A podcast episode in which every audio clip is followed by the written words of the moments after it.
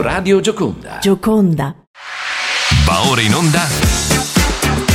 Quel che serve. Consigli e soluzioni per tutte le occasioni. Buongiorno, buongiorno da Bettina Carniato a tutti voi carissimi ascoltatori di Radio Gioconda.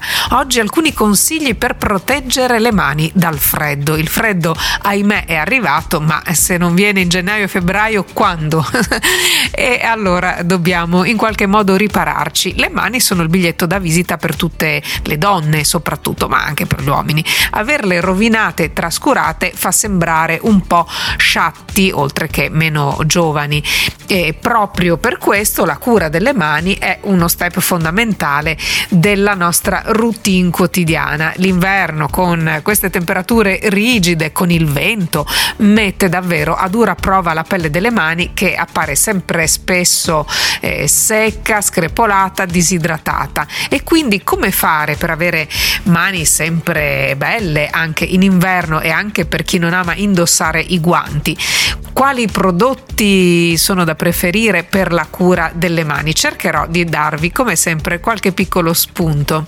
Avere le mani secche è un fenomeno abbastanza comune e quest'anno con i lavaggi sempre più frequenti e l'utilizzo smodato ovviamente di prodotti igienizzanti a base alcolica la questione è diventata ancora più sentita. Pelle screpolata, ruvida, con tendenza a formare dei piccoli taglietti superficiali e nei casi più seri delle vere proprie ferite. E tutto ciò rende l'idratazione delle mani un rituale quotidiano che è indispensabile. La disidratazione è dovuta a un'alterazione della barriera idrolipidica che costituisce lo strato più superficiale della nostra cute e che è quella che ha essenzialmente funzione protettiva. La prima arma a nostra disposizione per proteggere le mani dall'azione del freddo e degli agenti atmosferici è rappresentata dai guanti, infatti sono sufficienti dei semplicissimi guanti di lana o in tutti i materiali che adesso vengono proposti per mitigare e ridurre gli effetti dannosi del vento e delle basse temperature. Ovviamente non dobbiamo pensare che l'utilizzo dei guanti ci metta completamente al riparo dai danni causati dal freddo delle nostre mani. Ovviamente non dobbiamo pensare che l'utilizzo dei guanti ci metta completamente al riparo dai danni causati dal freddo alle nostre mani e sarà comunque necessario avere sempre la pelle ben idratata. E veniamo al dunque, ma solo dopo aver ascoltato un po' di musica di Radio Gioconda. A tra poco. Straordinario il Friuli Venezia Giulia, coi suoi paesaggi e la sua arte, con l'operosità delle sue grandi e piccole aziende, con la sua eccellente enogastronomia e con, e con la sua radio. Gioconda, la radio del Friuli Venezia Giulia. Quel che serve. Seconda parte. Come proteggere le nostre mani dal freddo, come curarle per prevenire arrossamenti, screpolature. Questo è l'argomento odierno.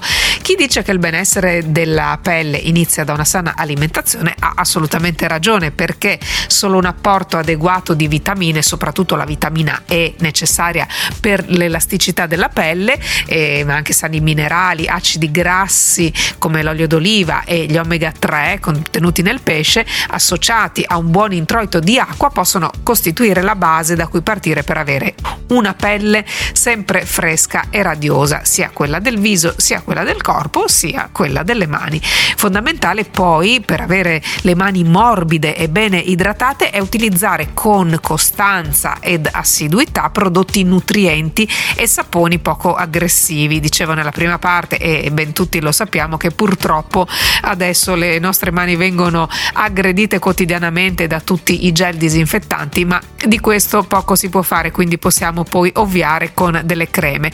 Potrà sembrare una banalità, ma la scelta del sapone è indispensabile per non alterare eccessivamente il film idrolipidico dell'epidermide ed è preferibile scegliere saponi con un pH neutro, quindi guardate quando andate ad acquistare pH che rispetti quello della pelle e meglio se formulati con l'aggiunta di crema idratante o di olio, olio di oliva, di mandorle, di karité, che aiutano a ricompattare immediatamente la barriera protettiva. Dopo aver deterso bene le mani, mattina e sera, o tutte le volte che dobbiamo farlo, tante, è bene applicare sempre una crema idratante e nutriente da scegliere in base alle necessità. Se il grado di secchezza non è eccessivo, possiamo preferire anche una formulazione leggera, a rapido assorbimento, mentre quando abbiamo delle mani davvero screpolatissime sarà necessario prediligere, almeno la sera, prodotti molto molto grassi, magari anche un burro. Un consiglio utile per chi ha le mani danneggiate è quello di applicare una crema tanto ricca e di coprire le mani con dei guanti di cotone o per un rimedio casalingo altrettanto efficace va bene anche della pellicola per alimenti oppure i guanti quelli che eh, simili a quelli che si trovano al supermercato per prendere la frutta e la verdura in modo da fare un impacco che consente un assorbimento totale della crema e un'azione più profonda. Molto efficace è anche fare uno scrub delicato delle mani in modo da eliminare tutte le cellule morte e poi applicare la crema idratante quindi successivamente sicuramente. Per un'azione più energica potete anche scegliere di fare un peeling esfoliante a base di acidi come l'acido mandelico, l'acido glicolico, ma ovviamente dovrete affidarvi in questo caso a un professionista del settore. Ed ora è venuto il momento di leccarci i baffi con una ricetta invitante. La ricetta di Bettina in cucina. A volte cosa c'è di più buono che un panino? E questo quindi oggi vi propongo panino con salsiccia e cipolle in agrodolce, poi lo guarniremo con ciò che ci piace.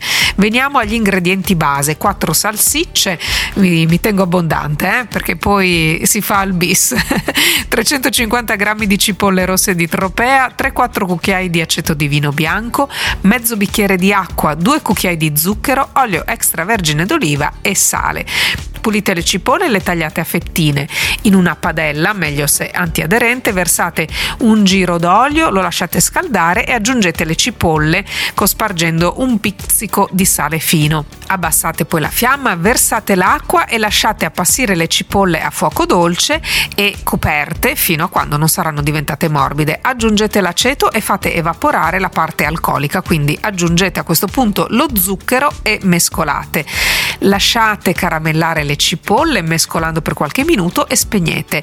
Le cipolle in agrodolce sono pronte per essere servite. Ora occupiamoci, ma verranno servite nel panino, però ora occupiamoci delle salsicce. Scegliete voi se grigliarle al forno o su una griglia in ghisa o beh, in una padella bella calda e le cucinate nella maniera classica oppure le aprite e a metà in modo che l'operazione sia più veloce. In questo modo non soltanto si cucinerà eh, prima, ma perderà molto più grasso e poi sarà più facile se deciderete di eh, gustare la salsiccia e le cipolle in agrodolce racchiuse appunto in un panino. A questo punto si possono unire gli ingredienti.